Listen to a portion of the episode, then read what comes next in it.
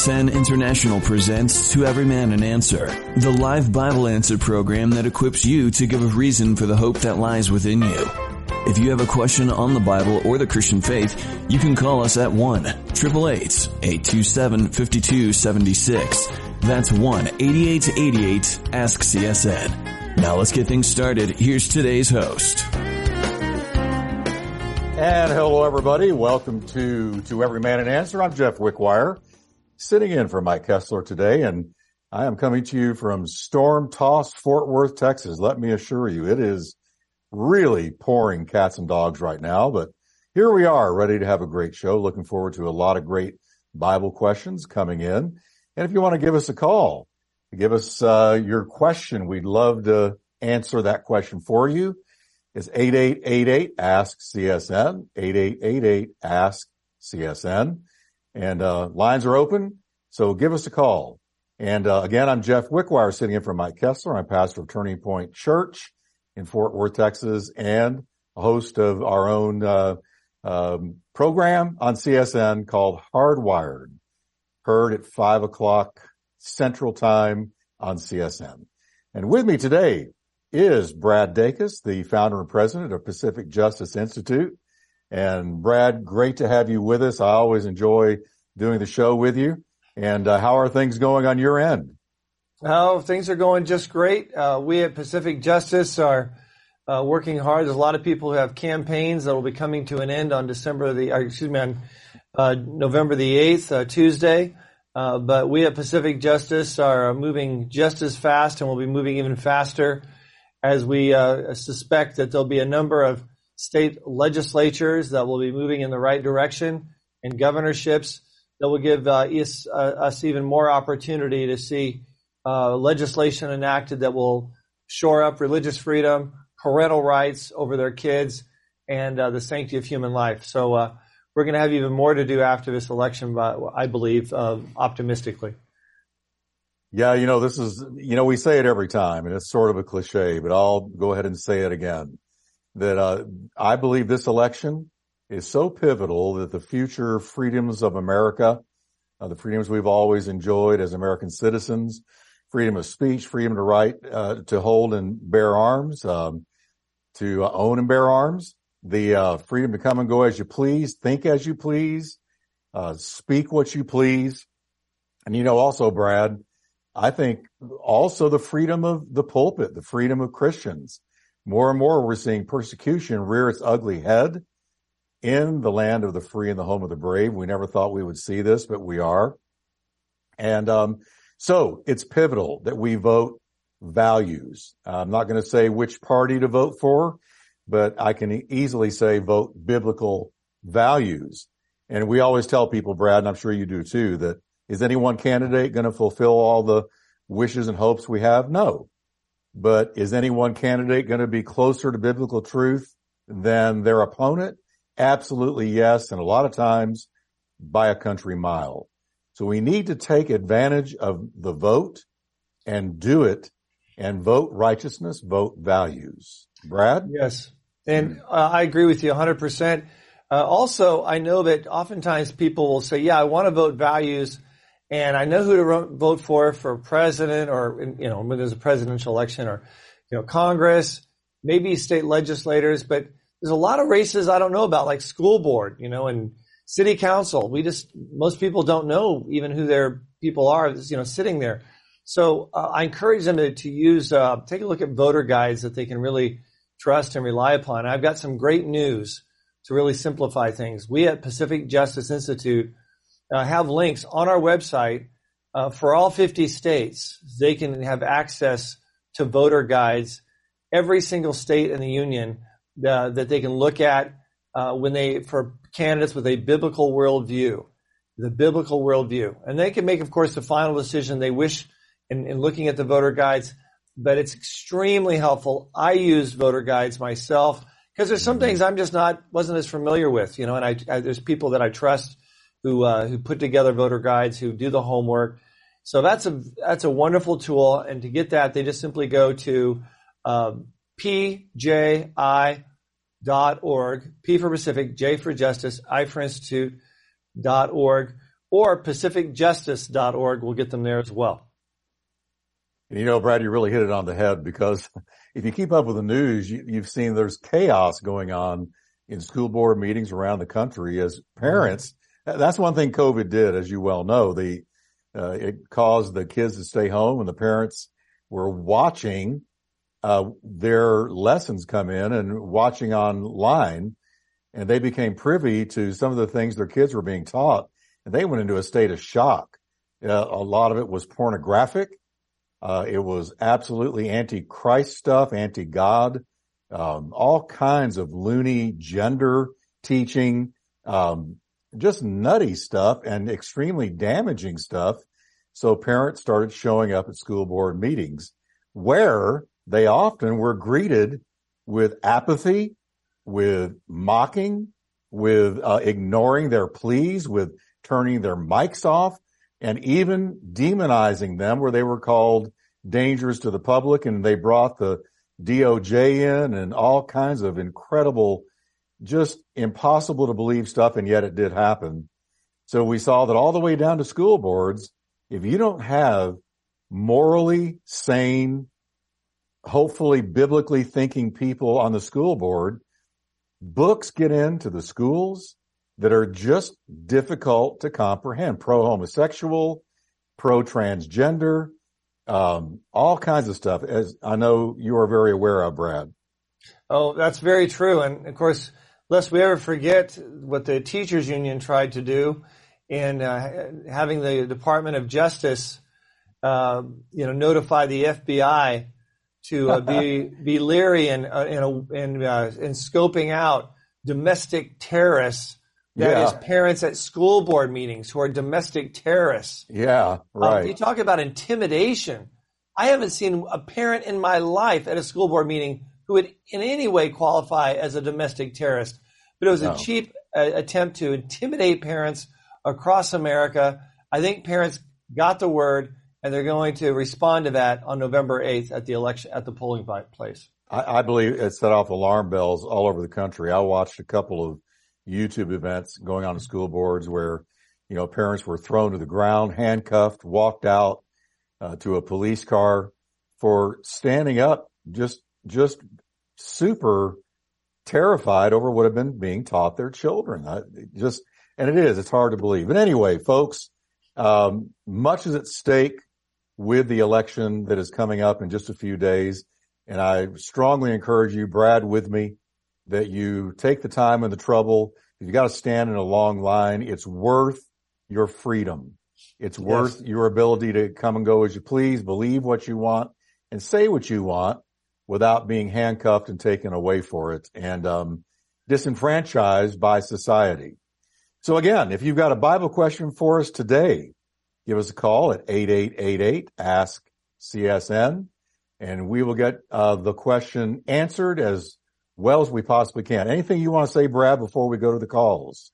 Well, yeah, I just want to encourage, like you said, encourage people to vote. Uh, we at Pacific Justice Institute worked with over 500 churches to uh, have them uh, have uh, do voter registration Sundays. Uh, we have over 15,000 new registered voters because of that campaign. we have about 40, 45, last I checked, parents running for school boards across the nation. Excellent. And um, and there's uh, many more that were recruited outside our ranks. So uh, we're very um, encouraged that we're going to have people um, vote as unto the Lord. People sometimes wonder also, Pastor Jeff, they'll say, well, you know, why should I vote? You know, is that is that's not that's not we're going to save America? And I agree. It's a you know what? If we in the long term, if we want to change America, we need to change hearts. And that only comes through people coming to know Jesus and becoming a disciple of, of, of Jesus Christ as their Lord and Savior. That's exactly um, right. And, and we, we get that. But voting is about being a good citizen. Romans 13 commands us to be good citizens. Um, but also, it's about our testimony. And this is really important because, uh, you know, if a church is truly filled with the love of Jesus, they're going to care about people outside their church walls. We can't help it. And if we truly care, um, I believe we're going to vote. Um, it's it's a it's a manifestation of the fact that we care about the preborn, about others um, in, in, our society. So Uh, and it, so, and if we don't think people are watching, don't worry. The secular society, uh, the secular politicians and po- political people, um, they're watching to see if Christians vote and whether or not to take us seriously and whether or not to mm-hmm. even listen to us. And and they listen to us, they take us seriously uh, when we show that we care, that we that our, our love is real, and that we vote. So it's really important for people to vote. And once again, if they want to uh, get information uh, about the, the, voter guides in all 50 states, it's they're customized. It's easy. I really encourage them to do this and to pass this on to others. Just go to pji.org, P for Pacific, J for Justice, I for Institute.org, or pacificjustice.org. You know, before we go to the calls, Brad, um, people say, well, Christians shouldn't be involved in politics. And, you know, that's just so completely off.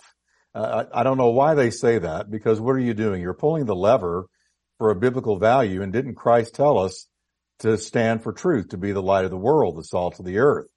Well, that means influence. There's no way you can be light and salt unless you are exercising influence. We are called to be influential for Christ. And, you know, I dug up something uh, that Charles Finney, the great 19th century uh, revivalist and evangelist who really shook America in his day. And uh, here's what he said about voting way back in the late 1800s.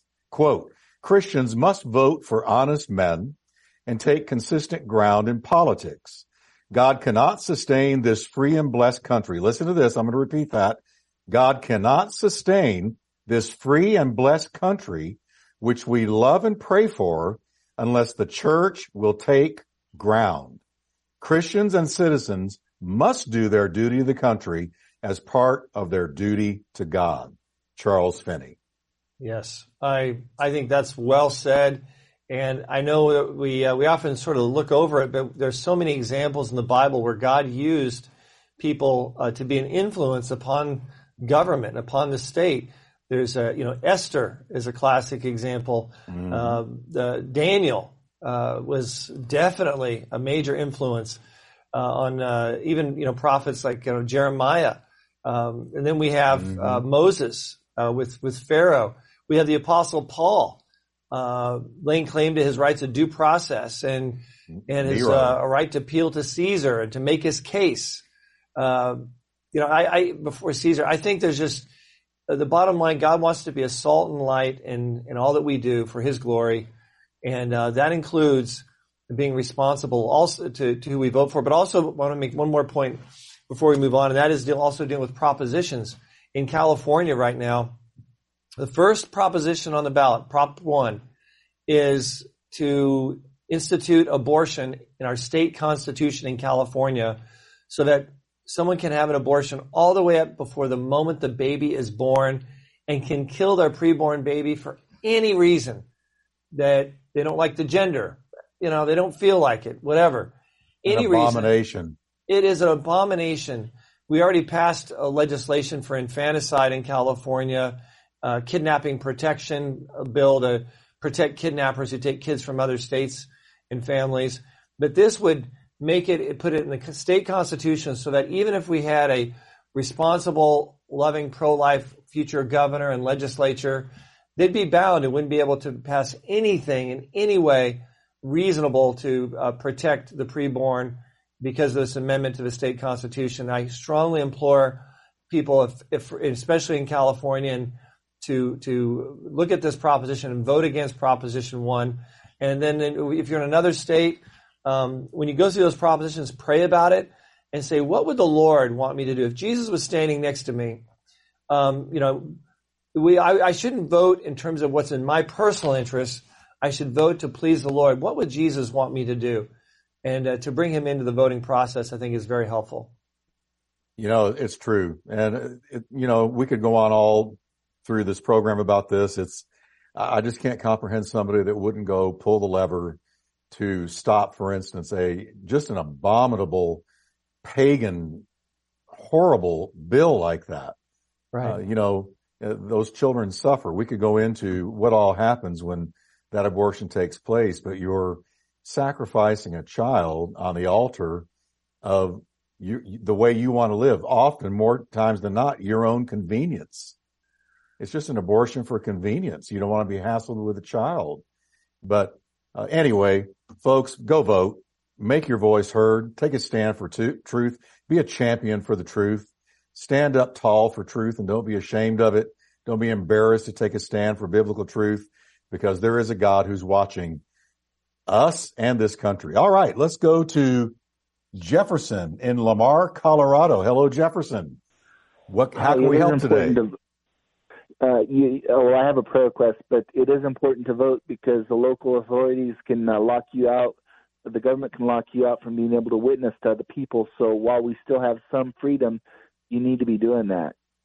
And uh, they can uh, they they can secretly come into your home and check you out, and uh, whatever weakness they find in your life, they can keep you from being able to witness.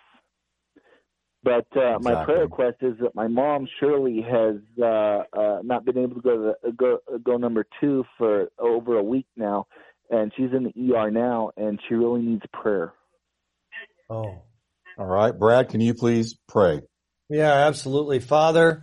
Um, Father, you know what she's going through right now, Father. We first we we pray for um, for the medical condition, Lord God, that you will uh, grant um, you know healing in the situation, and uh, of course a release of that what's that's building up, and it's can be extremely painful, Lord, and also damaging. And so we pray for that, Father, and also for your peace upon her. Uh, give wisdom to the doctors, and um, and uh, we just uh, pray, Father, for you to be glorified in this whole situation that just uh, seems so so serious uh, we pray for your healing and your your work, but we pray also for you to be glorified. And uh, mm-hmm. and if she knows you, Father, I pray that she'll be a, a witness and a light uh, to those around her, Father, in this situation as well. We give you um, all the glory for what you're going to do. Thank you for hearing our prayer uh, right now, and, and and the privilege to come before you right now through Jesus Christ. In His name, we pray. Amen. All right, Jefferson. I hope that helps, and. Um, our prayers are going up for your mom and thank you so much for calling from Colorado. And let's go now to Jerry in Cedar City, Utah. Hello, Jerry. How can we help? Hi, pastors. Um, I'm on my third marriage. My first wife, I was with her 14 years. She ran off with my best friend. My second wife, I was with her 10 years.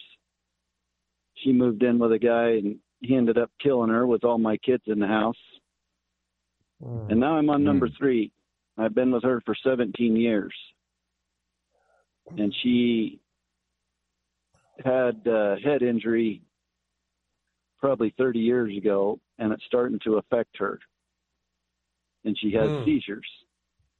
And when she yeah. has seizures, she loses her mind. She runs up and down the street looking for Jesus and and trying to break into people's houses. Bless her heart. Well, mm. well, Jerry, this happened to me. Excuse me. I was just going to say, Jerry, we, we want to pray for her because, you know, you're, it's like somebody that's, um, married to a person with Alzheimer's, for instance. Nancy Reagan uh, called it the long goodbye. And it is that, that, that situation where your loved one, the one you used to know, the one that you married, uh, just begins to slowly but surely slip away due to a, a mental issue. And it is, it's a long goodbye. It's not sudden. It's very difficult. And, uh, while your wife doesn't have Alzheimer's, it sounds like she's got something that, um, because of this accident that is causing a slow but steady separation as far as relationally, um, and a change in her personality. So at a time like this, we need grace. You know, one of my favorite verses is, let us therefore come boldly to the throne of grace. Notice that it calls God's throne a throne of grace, not judgment, not anger, not meanness, not apathy, but grace. And then he says that we might obtain mercy and find the grace to help us in the hour of need. That's, I cherish that verse and that's Hebrews 4, 16. And, um, you know, that's what we need right here, Jerry. In times like this, sometimes we don't even know what to pray. So we pray for mercy. I do. so many times when I'm just nonplussed with something and don't quite know how to put it into words to God, I just pray for mercy and for the grace to strengthen me, to give me wisdom, patience, uh, Christ likeness in the hour of need. You know, there is that special hour of need, that time when we have a need more than at other times. It's, it's the hour of need, intense need, tribulation, heavy duty trial kind of need. And so is it okay, Jerry, if we just pray for you and pray for her? No, let me let me finish telling you what's going on. Okay. I was at work. She had a seizure, trying to get into the neighbor's house. The police called me, and I called a friend. I asked him to go rescue my wife before they hauled her to jail. Well, this friend just inherited a half a million dollars. I live in Utah. My youngest daughter moved to Florida. So my wife wanted to go see her daughter. Well, he bought plane tickets for the two of them to go out there. They came back to Utah for the weekend. He bought a place in the same park that my daughter lives in, and they've been out there for almost a year now. And my question is can I sue him for alienation of affection? Because every time I turn on the radio, I hear, you got to learn to forgive. You got to learn to forgive. You got to learn to forgive. And I feel like, I, I honestly feel like if we are the bride of Christ, I don't want nothing to do with marriage ever again whether it's with Christ or whoever. I'm just that sick and tired of going to work 10, 12, 14 hours a day to get everything taken away from you. Yeah, that's, I'm sorry, Jerry. That's, that's tough. That's beyond tough. I can't put myself in your shoes fully. Uh, but since you're asking a legal question and you're in Utah, Brad, do you have any input about the alienation of affection issue? Yeah, I'm not an I'm not an expert in in family law.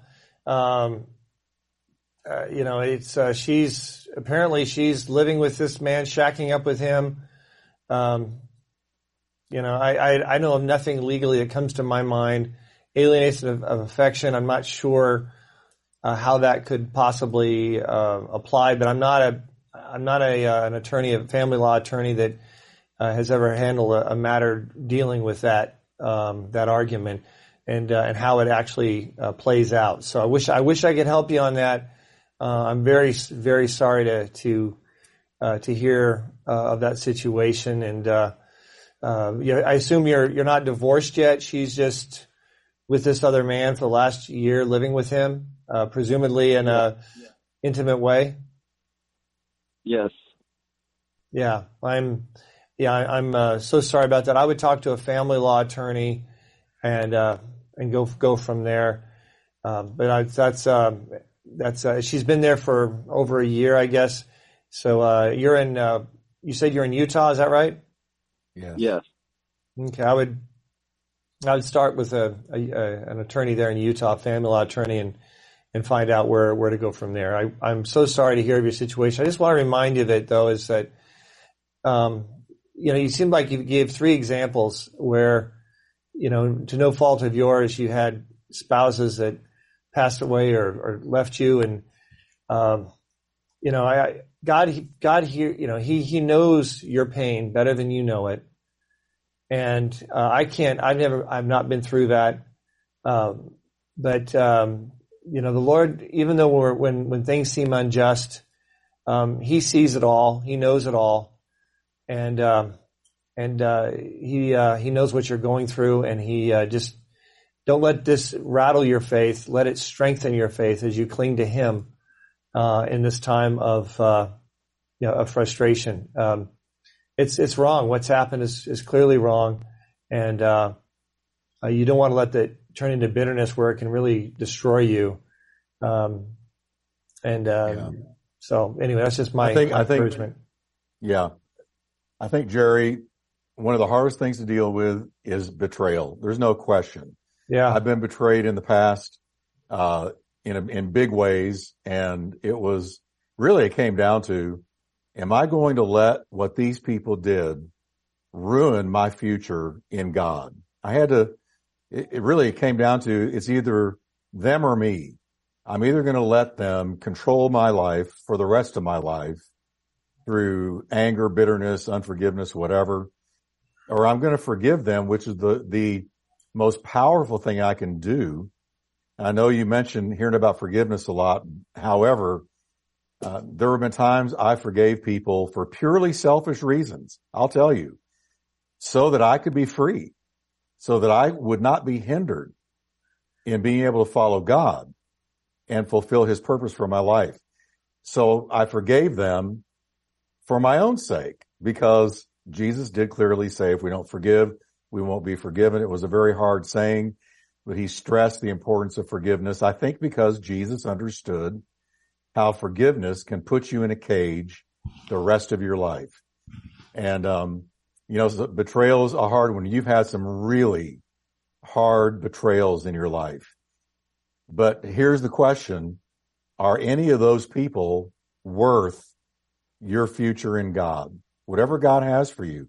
And he's not finished with you or you wouldn't be on the phone right now. So think about that. And I want to pray for you before we get to our break. And I want to just ask the Lord to strengthen you, Jerry, because again, I don't have words uh, uh, as far as being able to fully understand, but Lord, we pray for Jerry. Bless him and help him. Strengthen him in Jesus' name. Amen. Amen. Well, folks, we're coming up on the break right now. And uh, stay tuned. We'll get right back to Gail, Ellen, Steve, and Jack, and uh, maybe say goodbye to Jerry. So, be- CSN International. You know, if you feel like you're stuck with a healthcare plan that isn't affordable, or you simply just don't like how it works, well, right now during open enrollment is a perfect time to switch to Medi-Share. The typical family saves $500 a month when they join Medi-Share, and what's more, they like it. Medi-Share has double the customer satisfaction rate compared to the industry. That's double. And Medi-Share is the most trusted name in healthcare sharing. It's been around for 30 years. It's shared more than $4 billion in healthcare bills. And here's why now is the perfect time to make the switch. If you join Medi-Share Complete by January 1st, they will waive your new member fees and you'll save an additional 10% off your first year. That's right. No fee to join, 10% off every month for all of next year. But again, it's a limited time offer. So yeah, you're not stuck. You've got a great option. Call now 855-91-BIBLE. That's 855-91-BIBLE. 855-91-BIBLE. I believe that where God guides, God provides. I've always believed that. Yes, it takes money to keep CSN on the air, though not a Bible verse, but it does say He will supply all of our needs according to His riches and glory. Now, I thank God for every single person that contributes to CSN, whether they be a tower keeper, whether they support the programming that we have on CSN. Without all of you doing that, we can't exist. I talk to people every week who have been changed by listening to the radio. We're all in this together. If you feel CSN has been a blessing to you, would you consider becoming a financial partner with our ministry? You can make a tax-deductible year-end donation by calling 1-800-357-4226. Or you can go online to csnradio.com and click on the donate button at the top of the page. We'd like to thank you for listening and supporting CSN, where God's Word is heard.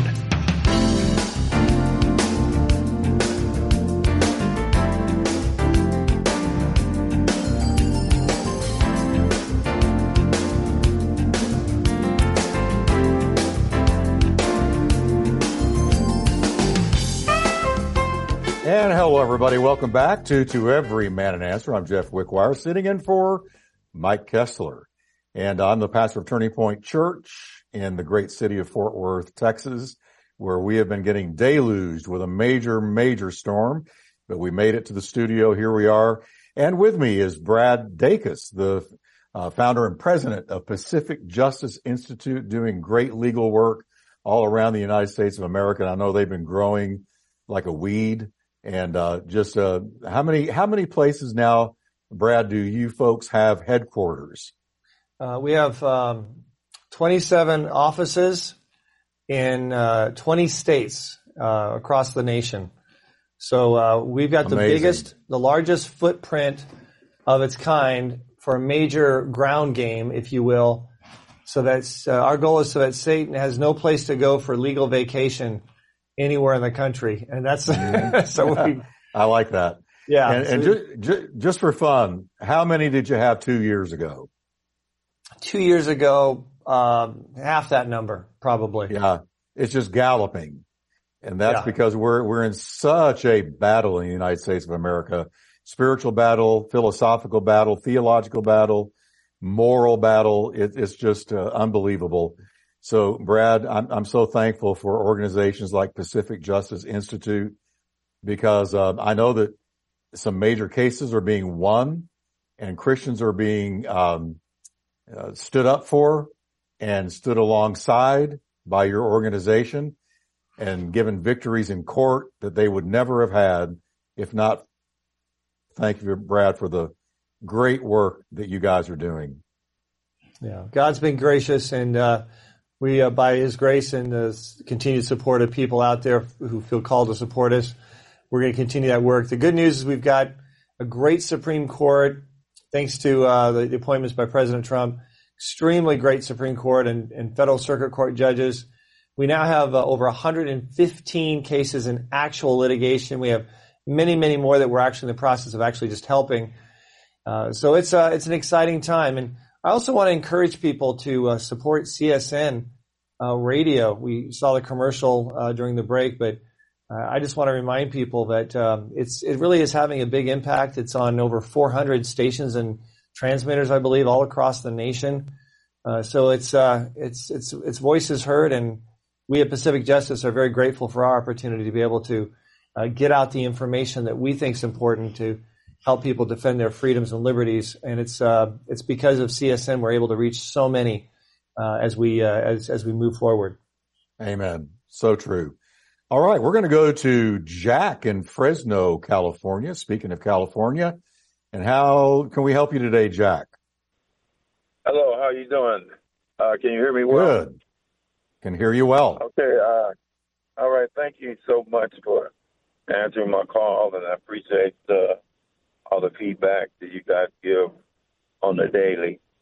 And my question is on the book of Hebrews, uh, the sixth chapter verses 1 and 2 talk about the principles of the doctrine, or the principles of God. Uh, if you can elaborate on those two verses, I appreciate it. Sure. Uh, it reads, this Hebrews chapter 6, verse 2, Therefore, leaving the discussion of the elementary principles of Christ, let us go on to perfection, not laying again the foundation of repentance. Now he's about to list six uh, foundational beliefs of the Christian faith. So here they are. Repentance from dead works, faith toward God, the doctrine of baptisms, laying out of hands, resurrection of the dead, and eternal judgment. Now, we've got to keep in mind here that the book of Hebrews was written to, yes, Jewish people, the Hebrews. And what the writer is dealing with is um, what we call Judaizers had infiltrated the early church. Paul battled them more than almost any of the apostles. The book of Galatians is a result uh, largely of this battle with the Judaizers who said that you had to mix Old Testament Mosaic law with grace and faith in Christ in order to be saved. In other words, you couldn't just be saved by placing faith in Christ. You had to obey Moses' laws.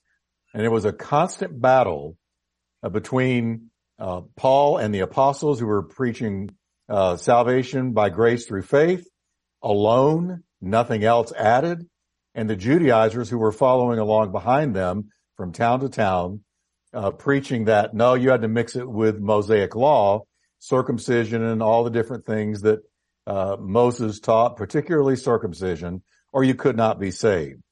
So the writer is assuring these Jewish Christians, he's, he's saying to them, look, let's don't be forced to go back to the basics. You know the foundation stones of the faith. You know the basic stuff. Let's don't go back to it, but let's go on because we don't want to have to keep returning to the ABCs. We want to go on into maturity, but these Judaizers keep affecting you and persuading you and uh, influencing you. And so I'm encouraging you, says the writer of Hebrews, who I believe was Paul. Um, let's go on. And notice he says, let's go on to perfection. That means maturity. If God permits. In other words, God will permit us to go to maturity if we can move on from the basics of the faith. So it was a constant struggle back then. And just like now, there are things that genuine Bible teachers are constantly trying to counteract that have entered the culture that are false teachings, false doctrines, cult teachings, Mormonism, Jehovah's Witnesses, New Age, mysticism, all kinds of things that we now in, in our day are having to do battle with like they did with the Old Testament uh, Judaism trying to insert itself on New Testament Christianity. Uh, Brad, any thoughts from you? Yeah, I think you did a, a great job explaining that, and um, yeah, I agree. You know, even even today, it's just a part of human nature to try to add on to God's grace through faith in Christ to, um, you know, d- just different nuances. Uh, it can be, you know, religious. It can be cultural. Uh, and yet that's why we have to get back to the word and the scriptures. And, uh, I also love, uh, I love Galatians and the language of Galatians, the book of Galatians, uh, for those who are, uh, struggling with, you know, things that they, they feel they've got to do in addition to, uh, putting their their faith completely in Jesus Christ as their Lord and Savior. Um, these struggles are still continuing. It's part of human nature to to uh, somehow not put our full faith in what someone's done for us, what Jesus Christ did on the cross, uh, to try to add on and somehow um, take pride in somehow what we've done to earn salvation or to uh, to be better than someone else, but Bottom line, we're all equally in need of God's grace, His forgiveness through faith in Jesus Christ. And uh, He's the mm-hmm. only one and the only way we can have that forgiveness and complete restoration and uh, with a relationship with the Lord. Exactly. And, uh, you know, I think of Galatians 5 verse 1 where he says, stand fast in the liberty wherewith Christ has made you free and be not entangled again in the yoke of bondage. The yoke of bondage uh, that Paul is talking about there is the old Mosaic system. Uh, but I believe that verse applies to a lot of other things for us Christians today as well. Whatever held you in bondage before Christ, don't ever let it hold you in bondage again. That's the thought. But I hope that helps, Jack. Uh, Are you there? Would you say those? Yeah, I'm here. Can you hear me? Yes. Uh, I was just yes. wondering is is that the fundamentals of faith? those six principles. Is that yes, what, uh, or or we just go by the grace yes. and truth? Those are those those are the six of the foundational stones of the Christian life, and uh, that's what you call doctrine. And doctrine simply means teaching. And so, what you're reading there is six things that ought to be foundationally understood by every Christian uh, to be able to go on into the the deeper more mature things of God. And so it's very important we get those down. And so, yes, Steve, you're right. That is exactly what it is. And so every believer listening, we all ought to understand them. Maybe you would like to give it a quick uh, perusal in your own Bible, read them and say, okay, do I understand these six things? Very important we do so. So Steve, or rather Jack, I hope that helps. Okay. Thank you very much. It does. Thank you there. And thank you in Fresno, California. Don't forget, vote against Proposition 1, right, Brad? That's right. Vote against Proposition 1. That's um, the pro abortion proposition. Thank you, Jack. Stay on the line. We'll get you a couple of CDs and books for calling in. And let's go now to Steve in Las Vegas, Nevada. Steve, how can we help? Hey guys. Almost got me how are you? convinced to vote. Almost got me convinced to vote. We'll become Good. fully persuaded. I'm glad. Almost though.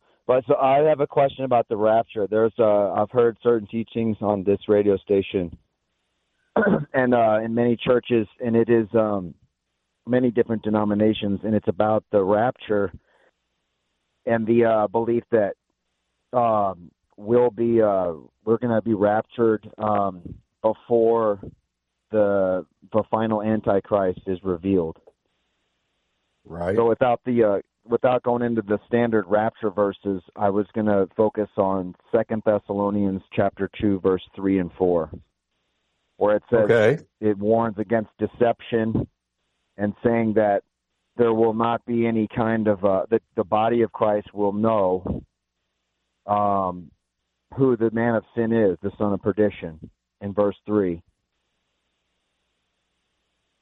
Let me read it. Second Thessalonians chapter two, verse three. Let nobody deceive you by any means, for that day will not come. Now, quick context. Paul is talking to people who were upset and rattled because there were teachers moving around the early church that had been teaching that the day of the Lord had already happened, that, that Christ had already come.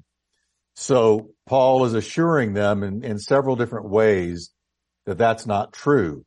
So he's talking to a sort of a rattled, shaken up church a bit. And, um, so that's the context of verse three here. Let nobody deceive you by any means for that day, capital D, talking about the return of Christ, um, will not come unless the falling away comes first. And the man of sin is revealed, the son of perdition. Verse four, who opposes and exalts himself above all that is called God or that is worship, so that he sits as God in the temple of God, showing himself that he is God, which is Paul describing the abomination of desolation that will happen during the tribulation period. Now you mentioned, uh, Steve, that verse three says the church will know who he is. I don't think verse three is saying that. Again, let nobody deceive you by any means for that day, the return of Christ will not come until the falling away or apostasy comes first. And the man of sin is revealed, the son of perdition. So you have an order of events here. First, you have an apostasy. You know, a lot of people talk about a last stage revival. They talk about, uh, wow, we're going to see the greatest revival the world has ever seen. It's going to go coast to coast. Uh, we're going to see God move in a way that's never happened. It's going to be the best of the best. I'm not saying there can't be a revival and there can't be another awakening. So please don't understand me, but I cannot escape the constant message in the word in several key passages throughout the New Testament that before the return of Christ, there's going to be a great apostasy, a falling away, a denouncing of the faith. When we talk about apostasy, we're not talking about backsliding. Apostasy and backsliding are different. A backslider is somebody that gets caught up in some kind of moral transgression or some kind of a habit, something that, that draws them into the flesh and they get trapped. They get trapped in something that is definitely wrong, but they repent. They're, they're at, they're in their hearts. They know it's wrong. They don't denounce Christ. They don't say, I want nothing to do with Jesus anymore. They don't say, I renounce my faith. They don't say, I don't believe anymore. Backsliders are living in some kind of compromise. The apostate is somebody who has indeed renounced Christ. They come out and they say, nothing more to do with him. I don't want anything to do with the Bible. I don't believe in him. I don't want him. He's false. He's fake. It, it's not real. I denounce it. That's an apostate. That's what Paul says is going to happen in the last days. A falling away, a, a large, widespread apostasy. That happens first. That precedes the revelation of the man of sin. It's singular. It's talking about a male, a person who is the official antichrist, antichristos. That OS at the end is a male ending. It's singular. There's going to be an actual male man who is going to be the final ultimate antichrist working with the false prophet and all that's spoken of in Revelation. So, uh, he won't be revealed until that apostasy happens and, uh, the Lord has returned. I don't believe the Antichrist, and I believe the scripture is clear on this, will step onto the world stage until Christ has come and taken his church away. Because the church would ID him.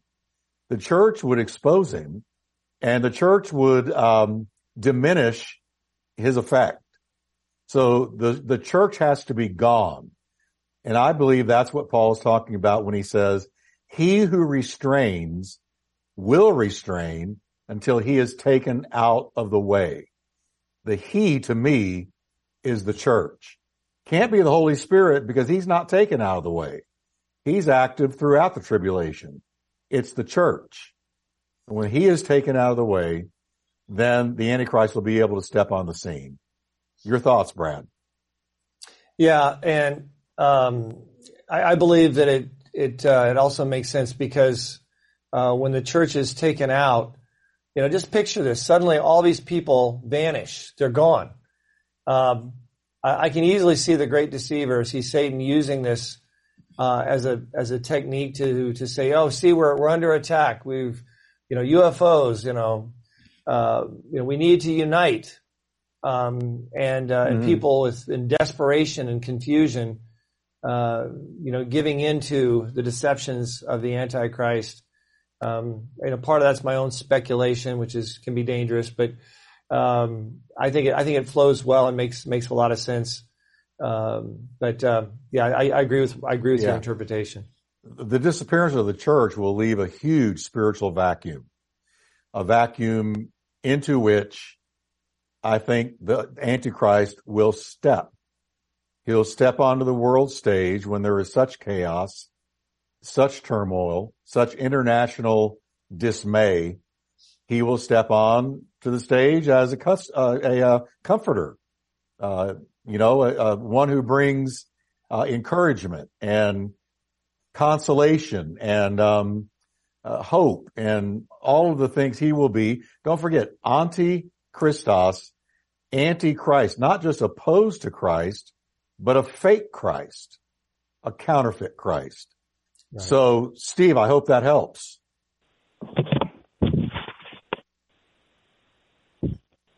Are you yeah, there, Steve? Well, yeah, I disagree, but yeah, I mean, um,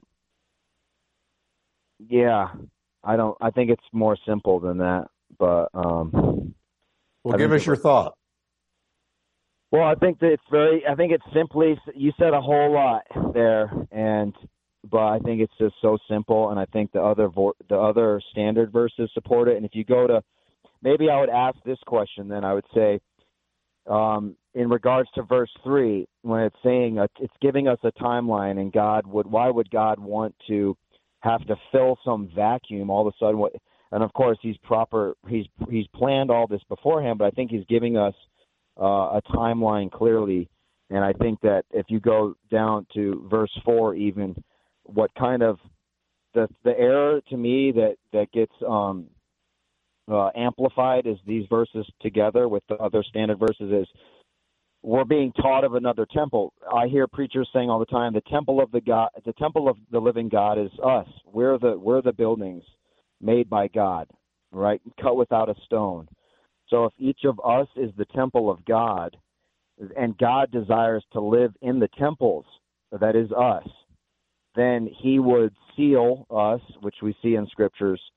Um, I think before um, the mark of the beast but it doesn't really matter. It doesn't really matter because he would be always p- preparing to seal us. So I, I, without that, without saying of when the sealing would be, um, there's a focus on uh, Israel as this place instead of a people, and the temple.